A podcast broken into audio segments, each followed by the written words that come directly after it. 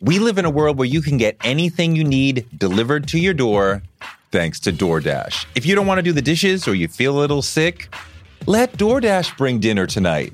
My family uses DoorDash all the time because it connects us to our favorite restaurants without us having to drive. Last night, we got some Indian food for my wife, some gumbo for me, and sushi for the kids, and everyone was happy, and we didn't have to do the dishes. The process of ordering was quick and easy, and I love DoorDash for real. So I was so happy to do this for them because I'm a customer, because I know DoorDash is your door to more. Must be over 21 to order alcohol. Alcohol available only in select markets. DoorDash, your door to more. Download the DoorDash app now to get almost anything delivered.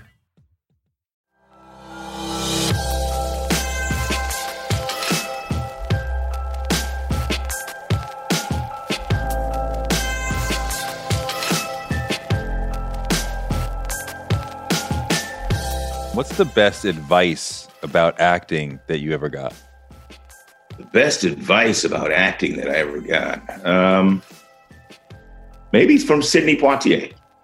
He said, if I could say one thing to you, irony. That was it. What did that mean? What did that mean? It meant that you don't always have to play the note. You can play in between the note. Playing, always playing the note eh, you know, we hear it, but do we really feel it? In those moments that are most tragic, where's the comedy? You know, in those moments that are most comic, where's the pathos? Jeffrey Wright is one of the great character actors of our time, a true chameleon who can play any role in the world. He's also a Brooklyn guy who lives around the corner from me, and I run into him on the street all the time. Right now, he's on hiatus from making the new Batman and spearheading a project helping Brooklyn hospitals get food from Brooklyn restaurants, thus feeding our courageous healthcare warriors and helping some iconic Brooklyn restaurants stay in business. Jeff is a really interesting guy on screen and off, so let's go. It's Jeffrey Wright on Touré Show.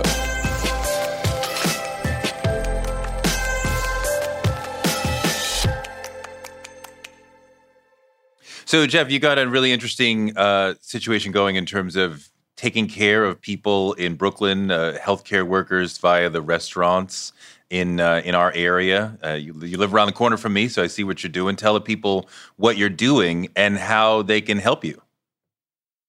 Well, uh, the healthcare workers are taking care of us uh, and the first responders. Um, so, what we're trying to do is really support them by providing them uh, meals so they don't they don't have to be concerned about where uh, food is coming from because obviously most of the restaurants are closed around here.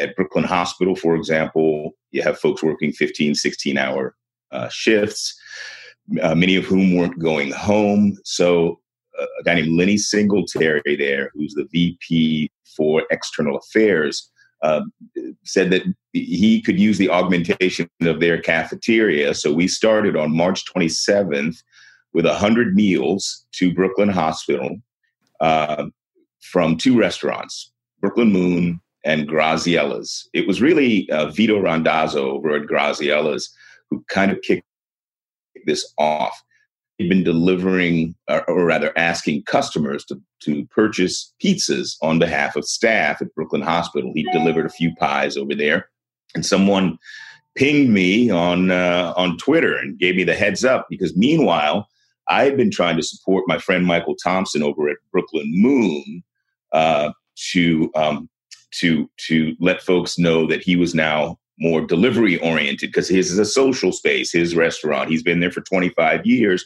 but not uh, really delivery oriented. And when it became clear that we were going to go on lockdown, I said, "Hey, Mike, you you, you got to you know be aware of what's about to happen here." And, and focus on the delivery side, and I'll try to boost you on social media to the extent that I can. So shortly, shortly thereafter, after we went on lockdown, I reached out to him. I said, "Hey, Mike, how'd you do today?"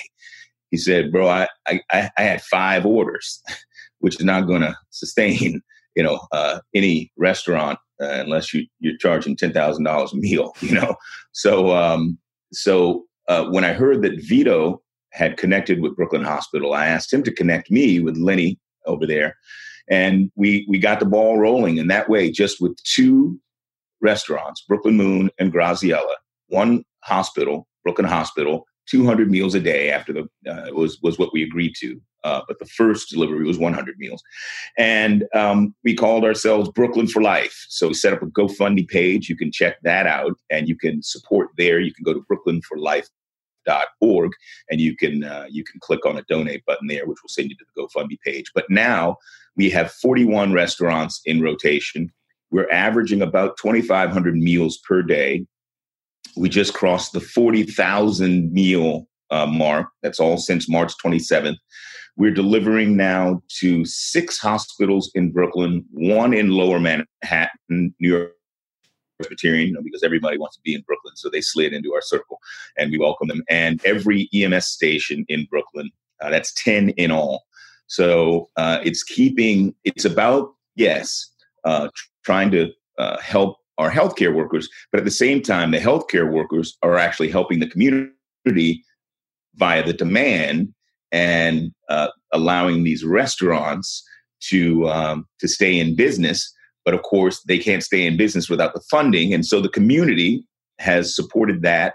Uh, but as well, we've gotten donations from around the country when we started because people realized that New York was, you know, the the hot zone and so it's just been amazing the way people have stepped up. We've raised, last I checked, uh, uh, over $180,000 on the GoFundMe page. I will say that there's been about 125,000 that has been contributed outside of the GoFundMe page uh, directly wow. to our 501c3. So we've raised over $300,000 to this point, but we need more because meals are flying out the door and uh, with those meals go the money. So uh, we, we, we definitely welcome the support because we want to keep this going as long as it takes, as long as we have to. And at the end of the day, um, you know, we'll have uh, kept 40 restaurants in business through this thing. And if you looked at what happened just now with the with PPP, with the small business loan um, uh, project that had been set up in response to COVID, you know, you just, you know, you're reading that places like Ruth Ruth's Chris Steakhouse got you know s- several million. Uh, uh, Shake, Shake Shack, Shack. Uh, Danny Meyer, ten million, but they they they just uh, announced that they're returning that. Good for him. But it was called. it was kind of you could pretty much anticipate it because you have these big chains, and there was a loophole that allowed for any uh, restaurant that doesn't have more than fifty employees at any given location. So you don't aggregate the total employees, but at any so there was a loophole that allowed these uh, larger chains to slip in there, and of course they have the executive power, they have the you know the the, the lobbyists, they have the uh, legal teams and the accountants to jump on that opportunity when local small you know uh, mom and pop small biz uh, soul food joint over in doesn't have that. So um, you know. We at least are, are, are supporting these restaurants directly if if uh, if they don't get access to this government support. And if people want to help, it's brooklynforlife.org. It's brooklynforlife.org, or you can go to our GoFundMe page, which is Brooklyn for Life GoFundMe. You can uh, Google that or Google my name as well, and you'll find us there. And uh, you'll read our story and um, and you know give as much as you uh, as you as you feel in your relationship with the the medical professionals as you're doing this, are you seeing in the last let's say week a lessening or a, you know a flattening of the curve? Are we reaching a plateau from what you're hearing, or are we still going up? Because the reporting of the numbers is all over the place. I I don't trust anything we're hearing. From what I'm, excuse me, from what I'm hearing directly, sorry, from what I'm hearing directly from uh, hospital reps and also from a guy named Anthony Almojera, who is the vice president for the EMS Officers Local Union here in New York. Incredible guy. He too has been feeding me some some good uh, info to ground truth this thing. So one of the gauges that he uses is um, pretty troubling one. So on 9 11, there were 6,500 calls for paramedics and EMTs, 6,500 throughout New York. But of course, um, sadly, on that day, uh, a lot of those calls didn't in, didn't require uh, patient care because there were no patients. There were, uh, you know, a lot of folks. Most folks didn't survive that. Right, but you had 6,500 calls that day. During the uh, the late March or the beginning of middle March, or sorry, uh, beginning the third week of March, I believe, into April for about three weeks, that number, 6,500, was smashed every day. You had up to 7,200 calls on any given day. Other days, you, you had 5,000. Yeah, I think on average, they have 4,200, 4,500 calls. But they were beating that 9 11 number every day. And of course, with each of those calls was a patient in need. so they were under incredible stress. I mean, we could hear it here in Brooklyn. We could hear this strange symphony of sirens throughout the night.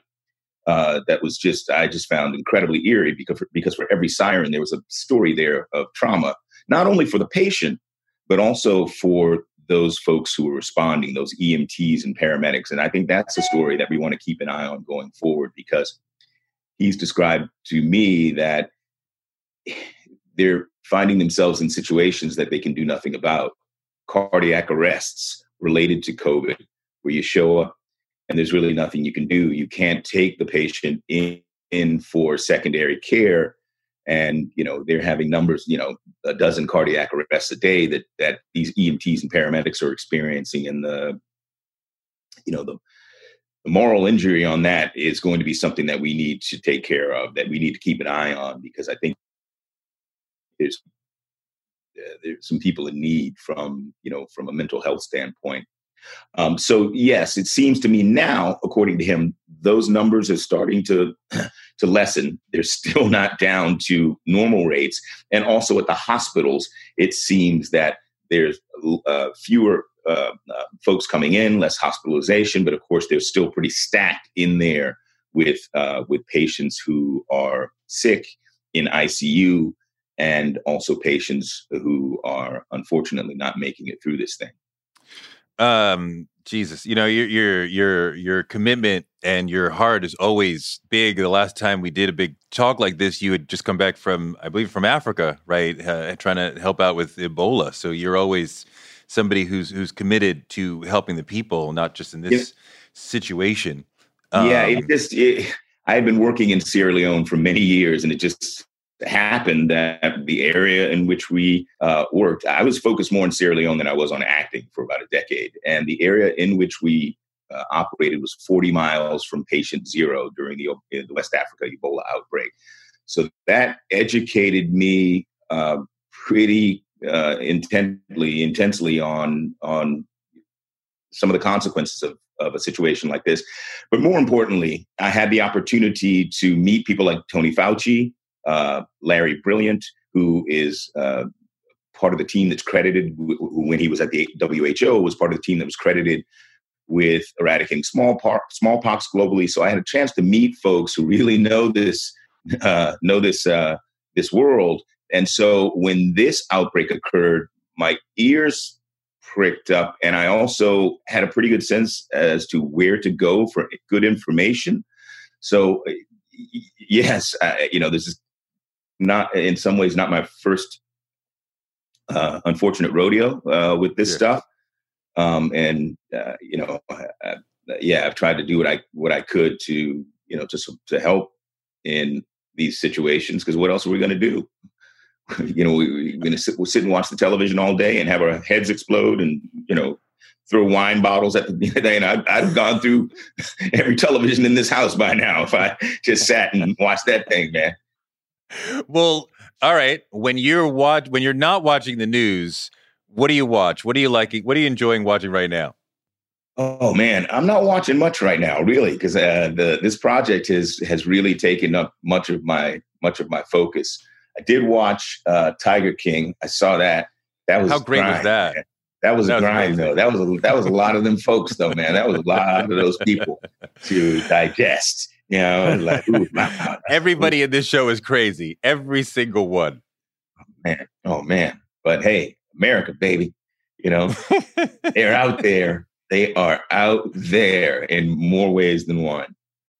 We live in a world where you can get anything you need delivered to your door thanks to DoorDash. If you don't want to do the dishes or you feel a little sick, let DoorDash bring dinner tonight.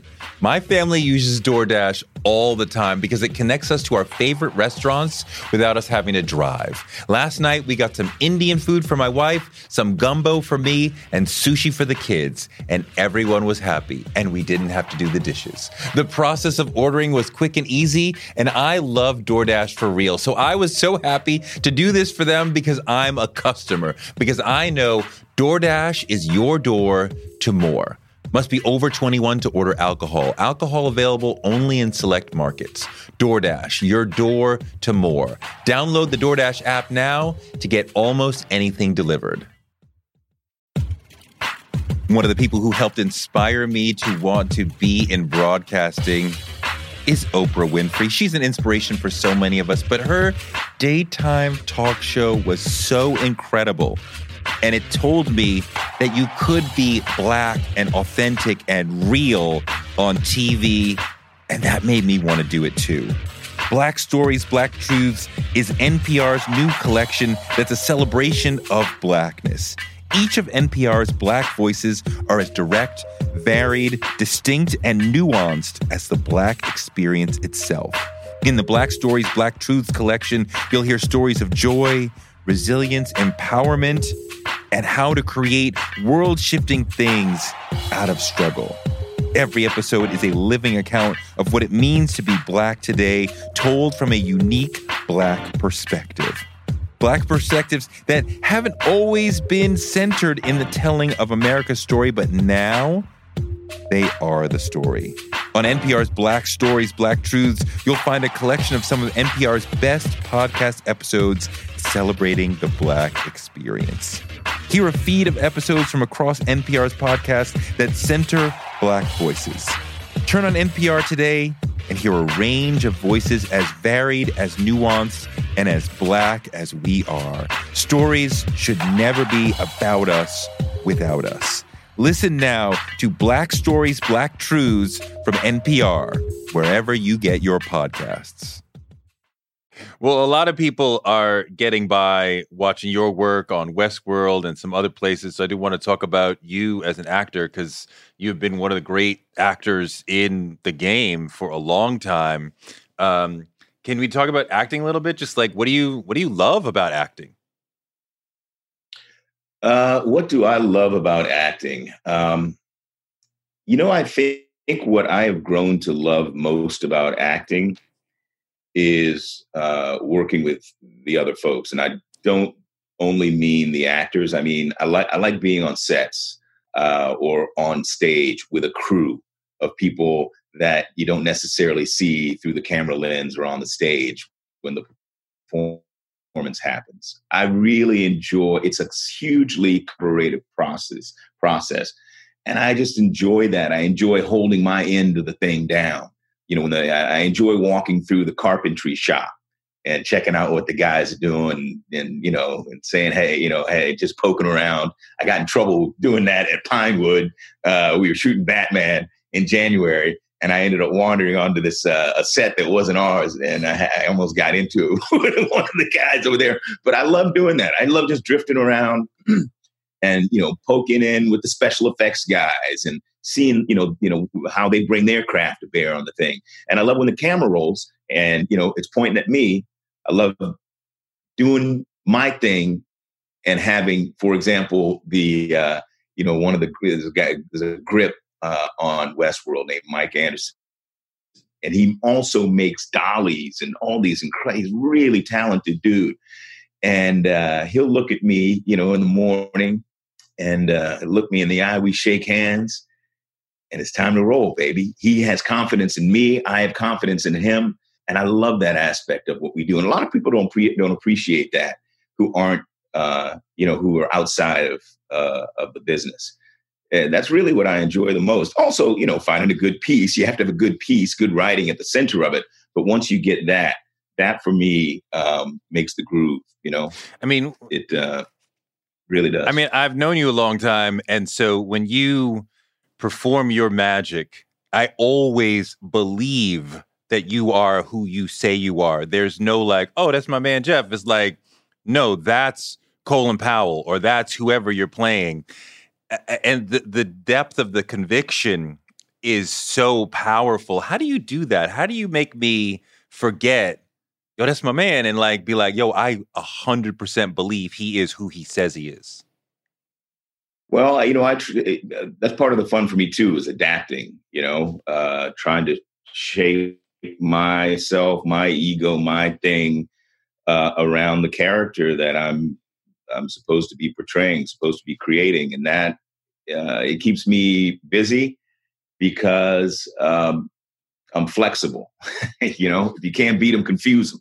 So I, I, you know, I don't have necessarily, a, you know, a, a, you know, a type. Um, you know, I've never been pigeonholed, and so I enjoy that aspect of it, and it also allows me greater opportunity. And I just use everything I can. I use all the tools I can: voice, body, eyes. Uh, use the work of the costume designer you know make sure that the shoes inform the way i move you know all of these things you know uh, add to and increasingly now you know i use the the wig department you know the wig makers out there you know.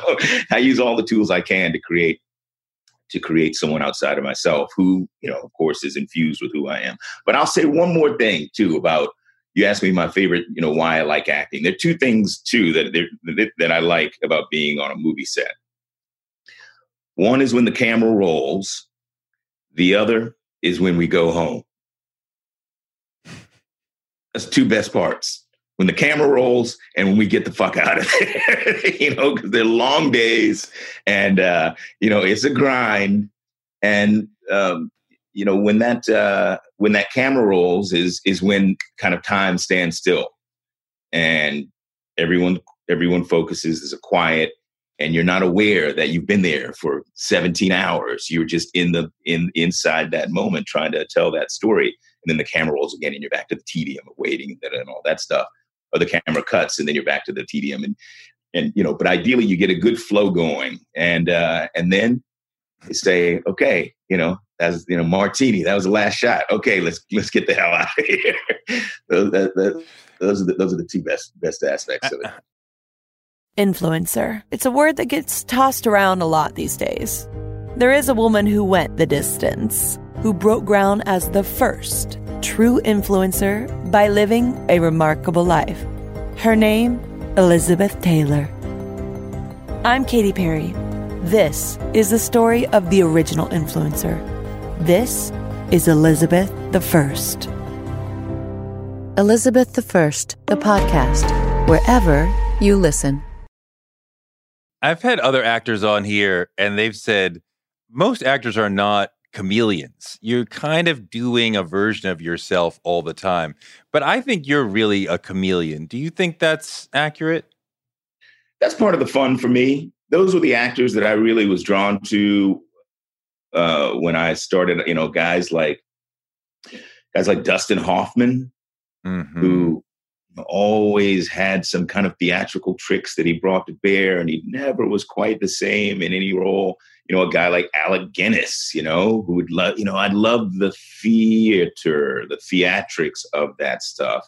And that to me was was what it what it was about. It was about just crafting uh character, you know you don't wear the same pair of shoes every day. You know, they, they, they shoe designers, well, maybe I do, but designers make different shoes. We just, you know, we actors, the ones that I respect the most make, uh, make different characters, you know, they just, uh, that's, that's, that's part of the challenge. You talk about Dustin and Alec. Do you, do you have a top five or a top a list of Group top of actors? actors? Yeah. Top five actors. Um, Oh, if, uh, off the top of my head, if I thought of the folks early that I really appreciate it, you know, I'll go back. Of course, you know, you got to go with like Sidney Poitier. Um, yes. my first, my first ever close up or semi close up single shot was opposite Sidney Poitier in a in a mini series called Separate but Equal.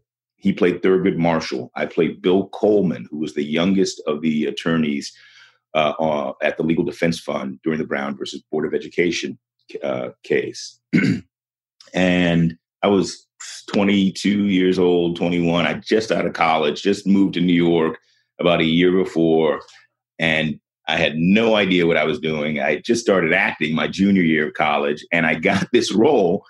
Uh, or they asked me to come in for the role because I was a political science major, and they assumed I knew a little bit about this uh, subject, which I did, um, and that's why I got the role. I had no idea what was going on, but my first that first single with me, I looked up Sidney Poitier's on the other side of the camera and they say rolling. And I'm like, oh my God, I have no idea what the hell I'm doing, but I'm going to fake it, baby. And uh, he, such a beautiful man. Uh, he was so gracious. Me, a little knucklehead, you know. Uh, he was so generous and just such graceful uh, leadership qualities that he that he exuded. So Sidney is is right up there. He had been before that To Sir with Love. You know, just my you know, you know, as a kid, my heart just you know it just filled you know with his with his with what he uh, what he did and the stories he told and what he represented. So uh, Sidney, of course, uh, Marlon Brando. Mm. you know, I mean, yeah. Uh, you know, it is what it is. Dennis Hopper. Yep. Uh, um, I'll tell you one that a lot of folks sleep on, who I think is, you know, I mean, just so super bad, was Adolph Caesar. Mm, uh, soldier story. Uh, soldier. Oh, come on. Uh, soldier story in color purple how he didn't win an, win an Academy Award. I don't even know if he, if he was nominated. I believe he was, but come on, man. Mm. I mean, those two performances, particularly Soldier Story, is as bad as it gets. Mm. Period. Um, and another actor uh, who who really influenced me in very specific ways was Gary Oldman. Um, and actually, he and Dennis, I got a chance to work with on Basquiat and that was mm-hmm. uh, that was that was pretty special for me. Of course, David Bowie, Chris Walken, you know, everyone who came through Benicio on that, you know, but but Gary uh, was a, was a very specific inspiration for me. For example, you know, a lot of people like Peoples and Shaft. You know, Peoples is kind of out there. You know, he has his moments of uh, of uh, intense uh, emotional uh, uh, expression. You know, he puts it out there, and the and I can say very specifically that the way I was able to go there was a result of watching Gary Oldman and Sid and Nancy and going, man, this dude is bringing it. He's not, not like there's there's no governor here. There's you know there's no 11 for him. That whole th- thing just goes, you know he just cranks it up. And I was like, wow, that's possible. And so Gary was a very specific uh, influence on me. And, you know, working with him at the, you know, early in my career was a, was a great gift. And likewise, Dennis, man, Dennis Hopper, same. And, you know, so I've had the benefit of being inspired by folks who I've actually had a chance ultimately to work with. And Dennis, when we did Basquiat, the first scene that we filmed was a scene in which I walk into, I'm outside with Benicio. We see Andy Warhol, David uh, Bowie, and Dennis, who played Bruno Bischofberger, walk into this restaurant. And I follow in with some postcards that I created to try to sell to them. So the first scene that we shot in that movie was that interior scene around the table. They those the two of them sitting at the table. I come in, you know, just uh, Bogart and try to sell these cards. So we came, we rehearsed that scene, and then I went back to hair and makeup to you know to the trailer, and I'm sitting in the chair and they're doing whatever. I don't remember exactly what we're doing. And Dennis walks into the trailer. And he leans into my ear and he says, Cool. And I was like, oh man, that was it. That was like the blessing, you know. It was, you know, and I was ready to roll. I was ready to roll. What does eating healthy mean to you? Whatever your eating goals, Thrive Market is the best place to get all your groceries and household essentials. And getting Thrive shipped to your door is like having a great supermarket right outside your house. I love that Thrive Market carries brands with the highest quality ingredients and ethical sourcing methods. Whether you're looking for organic kid snacks or low sugar alternatives or gluten free essentials, Thrive Market's got it, and their site lets you curate your shopping experience quickly. And as a Thrive member, I save on every order, usually about 30%, which of course I love. And when you join, you help a family in need with the membership matching program. Join in on the savings with Thrive Market today and get 30% off your first order plus a $60 gift for free. Go to thrivemarket.com slash Toure for 30% off your first order plus that free $60 gift. That's Thrive, T H R I V E, market.com slash Toure. Thrivemarket.com slash Toure. On March 16, 2000, two sheriff's deputies were shot in Atlanta. Jamil Al-Amin, a Muslim leader and former Black Power activist, was convicted. But the evidence was shaky, and the whole truth didn't come out during the trial. My name is Mosi Secret, and when I started investigating this case in my hometown, I uncovered a dark truth about America. From Tenderfoot TV, Campside Media, and iHeart Podcasts, Radical is available now. Listen to the new podcast, Radical, for free on the iHeartRadio app or wherever you get your podcasts. All these great people you've been around, studying the craft, learning from. What's the best advice about acting that you ever got? The best advice about acting that I ever got. Um, maybe it's from Sidney Poitier. He said, and I knew exactly why he said it when he did. I think I might have asked him that. Any advice for me? you know, at the end once we once we finished the shoot down in uh, Charleston, South Carolina, and I said, he said, well, he said, if I could say one thing to you, or maybe he offered it. He said, if I could say one thing to you, irony.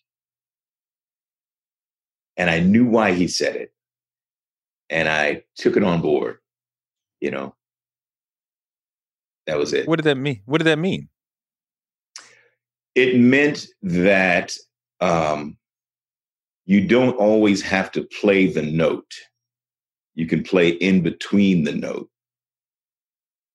Playing, always playing the note. Eh, you know, we hear it, but do we really feel it? You know. So, in those moments that are most tragic, where's the comedy? You know, in those moments that are most comic, where's the where's the pathos? You know? Mm. Mm.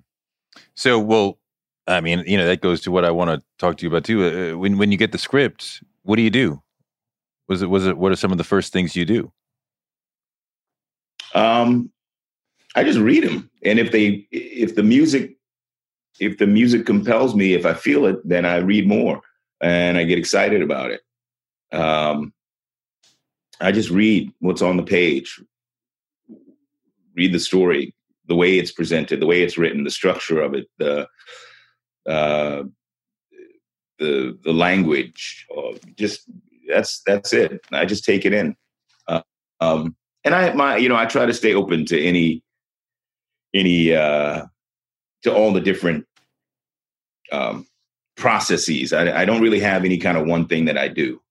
I stay open. I try to stay open and and and uh, and and and allow myself whatever needs to be done. I'm telling.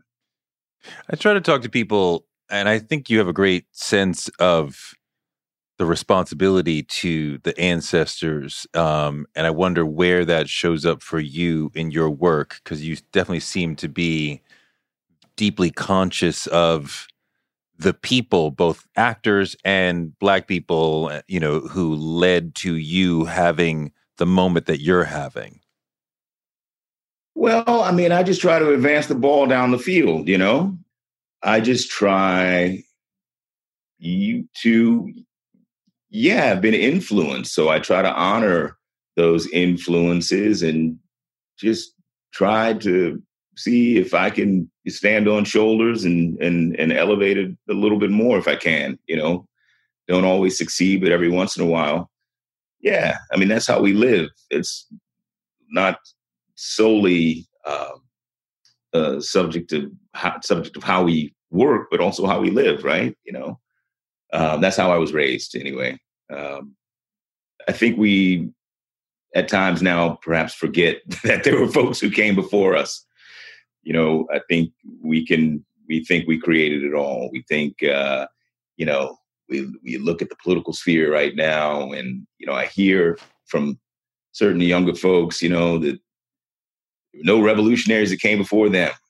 You know, it's all happening now, but it's just uh, foolish to to think that that could be true, whether it's um, in in in art or in life. So, um, yeah, of course, of course. I mean, in acting, it's very tangible. We are old enough to remember when there were very few black people, you know, getting on the small screen or the big screen, and feels like now we're in a cinematic golden age for black people in terms of the people who are in front of and behind the camera who are getting to tell really authentic stories. Um, do you, does it feel like like a sort of golden age to you? Well, I think there's a lot more content out there now, or at least there was until this COVID uh, outbreak hit uh, there are just more avenues for storytelling now. There's more content generally. And yes, Black artists have been taking advantage of that in really exciting ways. Um, one of, you know, one of the, you know, you're talking about folks coming before. One of the things that has been kind of surprising to me um, and gratifying is there are a lot of like really great young actors working right now. And I'll run into them and they'll say, uh, you know that uh, that I had an influence on them.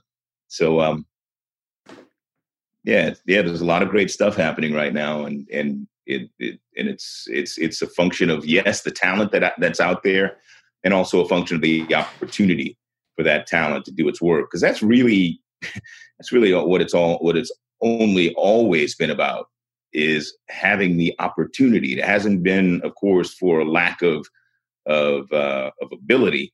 It's just too often the doors were shut, but now there there are more doors uh, uh, available to us. What is it in you that has led to the success that you've had? Because lots of people tried hard. You know, w- w- what is it? What is it in you? The thing I think that um, has really uh, assisted my career uh, is is is this I, is my education. It's a pretty simple story. Um, I write reasonably well, and I know how to interpret language reasonably well, and that's a function of training. Um, and I don't mean as an actor; I mean training by the English teachers that pounded that pounded you know syntax and sentence structure and things like this into my head that have allowed me the tools needed to interpret language um, it's also i you know i was a political science major as i said so my interests and my education exist outside of solely of filmmaking, film, and acting. And that's given me an advantage in terms of, again, how I interpret things or what I'm able to reference um, in, you know, in any given role. So education, education, education, period. Any young actor that I work with, you know, they're, you know, sometimes I work with kids. It's my last question to them, as, uh, you know, in front of their parents. Okay, you know, you're on set now. You've been, you know, working. When are you going to college? And you know college isn't for everyone but education certainly is and that that's it me and that's that's been my that's been my uh my key. I think. I mean, I, I definitely feel that because, like, you know, you do some complex, intelligent pieces, and it, you know, it, it fits, and I can feel the depth and the mind working. I mean, Westworld in particular is a really complicated, layered piece, and uh, I, I know, you know, if you really like the intellect going, that that's got to be a lot of fun to do.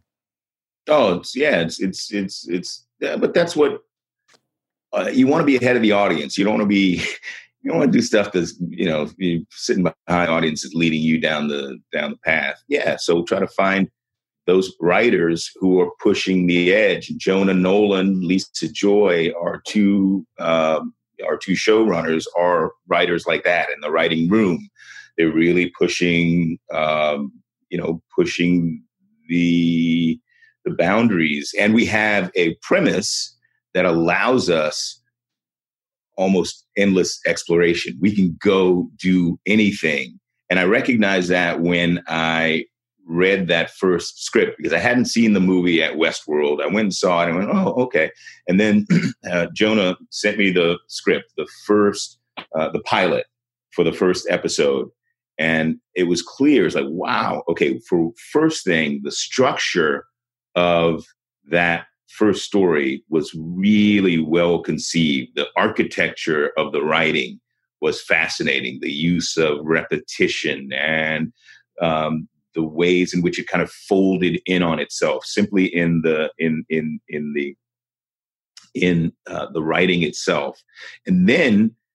Uh, there was a poetry to it and an efficiency to the language that I appreciated. And then there was um, this sense that uh, again that we could go anywhere with this with with these stories and if you're going to be a part of a series that is going to go on for several years you want you don't want to you know find yourself grinding down on the same in you know on the same tracks it was clear that we had a lot of pathways to explore through this thing and so that's what drew me to it you know it was then from that literally reading that first uh, that first script. When you started, uh, when this all this craziness started, you were uh, up in London working on the next Batman. This the this the the cast for that is incredible. You know, the story sounds incredible. What can you tell us about uh, what's coming up with that project? Uh, we were in the middle of it, having a ball, and we were sticking, you know, sticking our feet in that thing. It's really cool. it's really cool vibe that uh, that Matt Reeves, the writer and director, has created, and um, we had, I guess, we were we had been filming for about two and a half months, and then we, you know, we shut down indefinitely now. But it's it is Batman is an interesting it's an interesting world. It's an interesting set of of stories. Uh, it begins back in 1939 is the first uh, the first uh, comic, uh, uh, and and and so it's evolved since then and expanded and explored new uh, you know the new realities of the day in in in a, in a sense. And what's interesting about it is he you know batman is like the one i think superhero who's actually grounded in uh in in in in, in the world in our world. He's not you know kind of extraterrestrial. He doesn't have all these extraordinary powers. He lives in gotham. You know he lives basically in new york city chicago you know big american metropolis and he's a detective, you know, kind of navigating through the, uh, the corruption and the muck and the and the decay of of of a of a of a city that looks very much like one we're familiar with. So there's there's a lot of uh, fun stuff to um, to to get your hands around with it, and then of course you know it's just like some of the you know some of the coolest uh some of toys. the coolest stuff uh some of the cool toys that uh that we get to play with on this thing it's been it's really it's it's i think matt's really putting um a signature his signature on it and a signature that will further um help the stories uh, the Batman series evolve in a way that's super cool and makes total sense. I really dig it. I really dig I, it. I, I mean, when Mike when when Michael Keaton was Batman, it was it was beautiful, but it was campy, right? And that's not a diss. That, I love those pieces. And when yeah. Christian Bale did it, it was it was edgy and dark. Um, and now Robert Pattinson is playing Batman. So you know, and like you said, new director, new writer. So where does it fit in with the other Batman pictures? I I know it's not going back to the can't be it can't be as edgy as it was with with Christian Bale and, and Chris Nolan. Um, so where where are we? Where's the vibe now? Uh, hmm. Uh, without giving too much away, uh, how would I describe it? Uh, you just have to wait and see. You know, the, the, the, real the real camp the real camp was uh, was Adam West. You know, that was the that was yes. the OD. I mean, he well, he, you know, for modern uh, audiences, and in fact, you know who the first Batman was?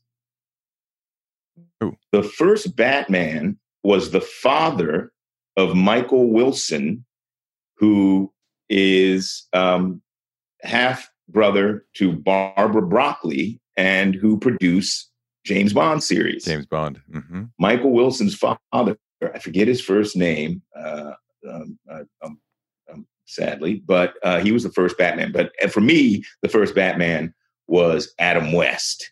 And mm. you know, at the t- at the at the same time, though, yeah, it can't be all of that. You know, but Matt and I, who were about the same age, were saying, you know, but when we were kids, it didn't seem like camp. I mean, that was real. That was real. You know, daring do and all that stuff. You know, that was you know, and the and the the Bat Cave and the technology, all of that stuff was, you know, that was uh, that was leading. You know, that was on point stuff. You know, that was the coolest stuff outside. Really, James Bond that you saw, you know, on TV for us. There were some others. There were some other uh, eh, uh, other places to go too, but you know, it wasn't camp then. But no, mm-hmm. we're not going back there. we're not revisiting uh, those pastels. I can tell you in terms of kind of palette, which you've seen perhaps from, from some of the um, shots, it has a really rich tone. It's got a warm tone, but there is a there is a uh, a moodiness. You know, uh, there's a there's a mystery to it there's a mystery to the tone and uh, and a and a and a raininess.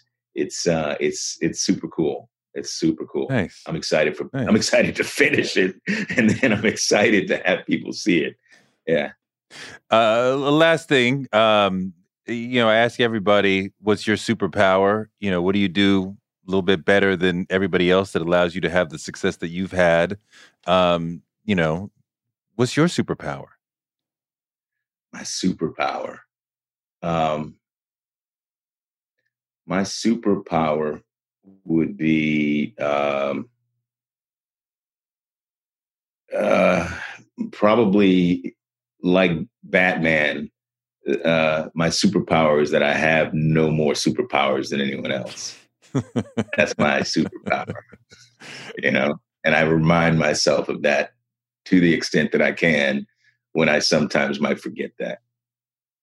The humility. But that's not. To, but that's not to say that we all don't have, you know, extraordinary powers. But uh, whatever mine are, no more than anyone else's. Humility. I mean, yeah. I guess I try. I try sometimes. I try. Yeah. You know, or at least to stay grounded and which is going back to why we began you know where we began this conversation is why i'm trying to help out the community here yeah uh, so, you know, through Brooklyn for Life. So, uh, yeah, uh, my superpower in, in, in this case is everyone around me out here.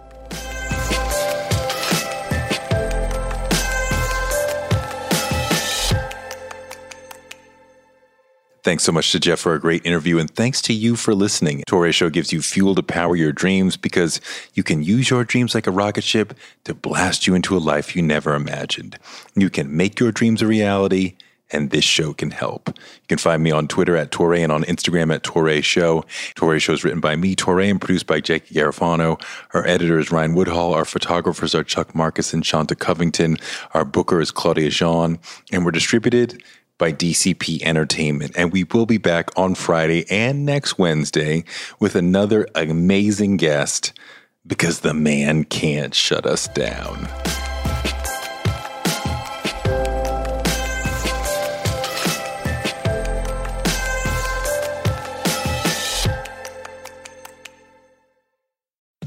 We live in a world where you can get anything you need delivered to your door thanks to DoorDash. If you don't want to do the dishes or you feel a little sick, let DoorDash bring dinner tonight. My family uses DoorDash all the time because it connects us to our favorite restaurants without us having to drive. Last night, we got some Indian food for my wife, some gumbo for me, and sushi for the kids, and everyone was happy, and we didn't have to do the dishes. The process of ordering was quick and easy, and I love DoorDash for real. So I was so happy to do this for them because I'm a customer, because I know DoorDash is your door to more. Must be over 21 to order alcohol. Alcohol available only in select markets. DoorDash, your door to more. Download the DoorDash app now to get almost anything delivered.